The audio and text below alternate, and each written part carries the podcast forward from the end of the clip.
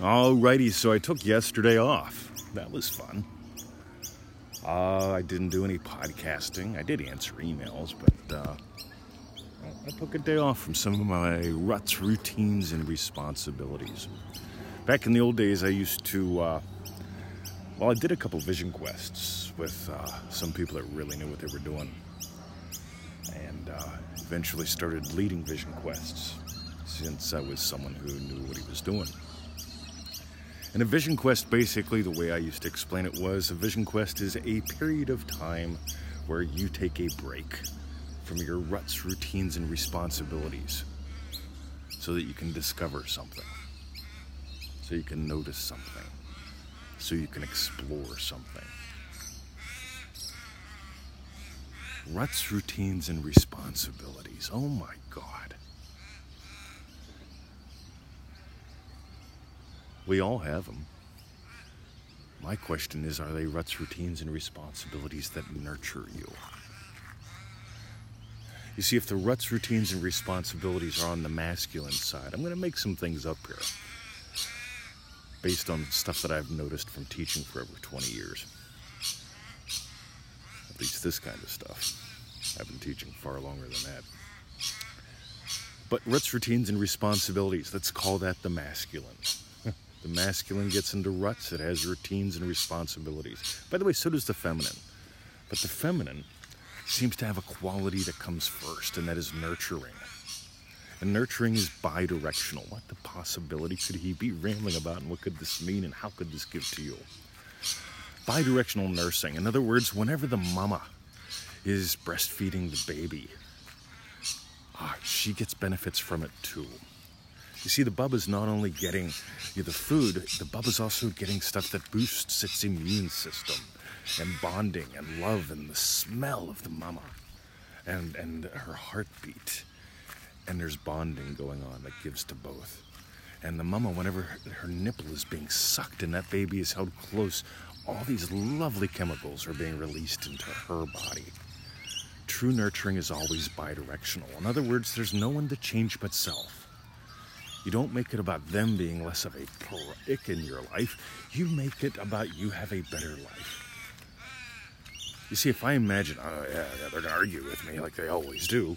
Uh, well, I'll lift them up because I'm loving and I don't want them to have to argue with me every day. No, no, no, no, no. You've given them the role of arguing with you. You want to nurture something? To, nurturing is bi-directional. There's no one to change but self. Change the way you represent them. They aren't someone that is always nagging or criticizing, but they're someone who's lovely in your life.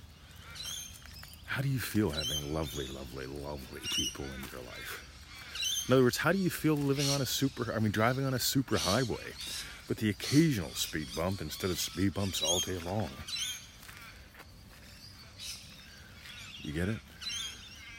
When you imagine lovingly for a seeming other, you're actually love, imagining lovingly for you.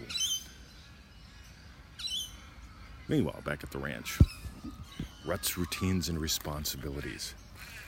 The only ones I don't give up, the only rut, routine, and responsibility that I don't give up, is feeling it real because I'm doing it all the time anyway, and so are you.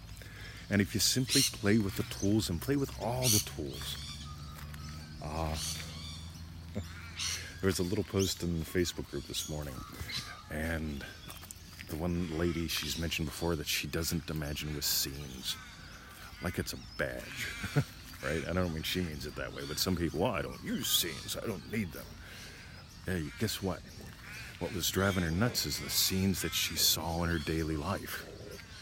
You see, I think there's a reason behind everything Neville taught. Neville said, you know, to imagine what would imply your wish has been fulfilled feel that, but also give it the tones of reality. Neville gives many examples where he experienced what he would have experienced in real life had his wish already been fulfilled. He touched the things in his apartment. He felt the gangplank. He's, yeah, you get it?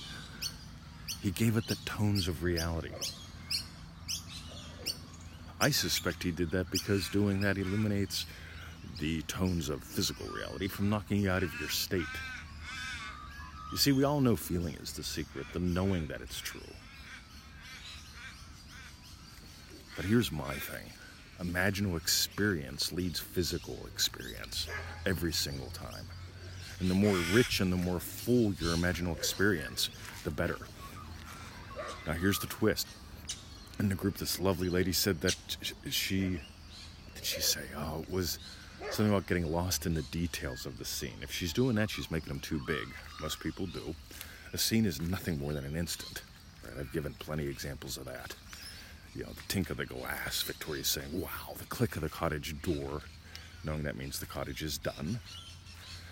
A scene isn't a 15 minute long thing. A scene is something that just takes a few seconds, if that. You sort of know the context. The cottage is done, it's beautiful. The feel of the click of the cottage door, that's that point. Bang! That's what anchors it. The actual hearing of it is delightful. See, I want you to have more delightfulness in life and less ruts, routines, and responsibilities. So I've said a lot here, and ah, some of it a little subtle. Listen to this one a couple times. This is Mr. 2020, Sunday, 7:23 a.m. live at the dog park. Looks like I can let Brucey out of the car now. Visit us at freeneville.com. Join us in manifestingmasterycourse.com. And uh, God, we are heading fast toward episode 550 of the podcast. We're over 700 in the feelitrealfun.com shows. Uh, dive in, use this stuff, guys. Get some of the programs if you'd like. Uh, they will rock your world too. Love you. See ya.